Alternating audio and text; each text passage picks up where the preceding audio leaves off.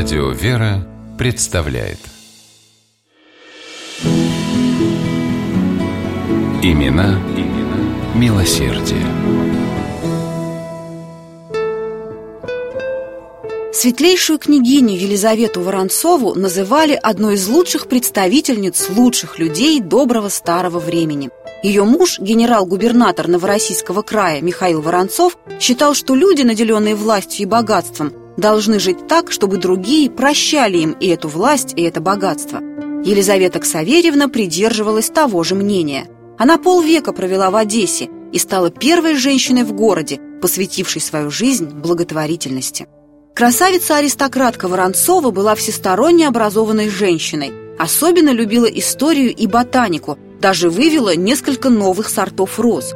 Будучи первой дамой Одессы, Елизавета Ксаверьевна принимала живое участие в светской жизни, но приемы, балы и маскарады глаз княгини не затмевали.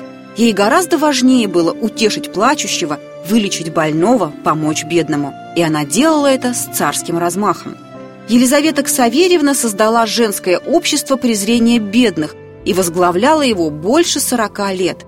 Организация появилась в трудное для Одессы время. В 1833 году из-за неурожая в городе начался голод, а вслед за ним безработица и болезни. Тогда-то Елизавета Ксаверьевна и создала кружок, вдохновив лучших дам Одессы идеей помощи несчастным людям – Женское общество покупало продукты, раздавало их голодающим, распределяло по специальным магазинам, где цены были в три раза ниже, чем во всей Одессе.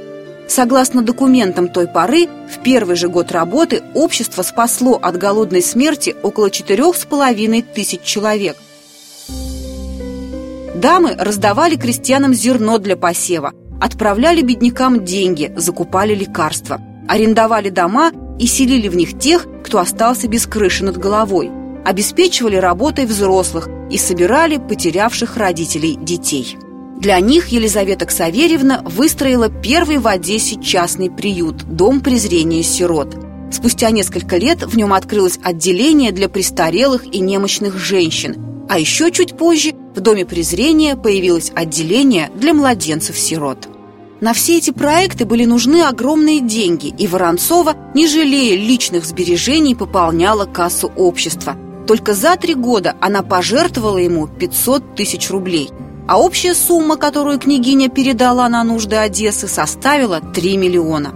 Елизавета Ксаверьевна была убеждена, лучшего вложения денег еще никто не придумал. В городе на эти средства построили богадельню, школу для глухонемых, лечебницу для бедных горожан. В 1856 году Елизавета Ксаверьевна овдовела и сразу оставила высший свет. Балы, музыкальные вечера, путешествия – все это осталось в прошлом. Воронцова занялась исключительно делами милосердия. Она стала главой еще одного женского благотворительного общества. В память о супруге Воронцова открыла Михайло-Семеновский сиротский дом для мальчиков. На его строительство Елизавета Ксаверьевна пожертвовала 135 тысяч рублей, а на содержание юных одесситов каждый год переводила крупные суммы. В 1873 году на деньги княгини в здании приюта открыли церковь. Воронцова щедро жертвовала в пользу бедных и инвалидов, которых много было в городе после Крымской войны.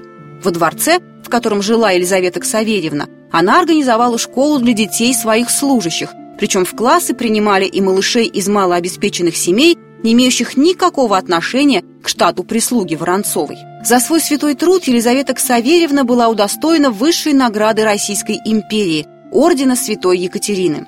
Княгиня прожила 88 лет и только в последние четыре года не занималась делами.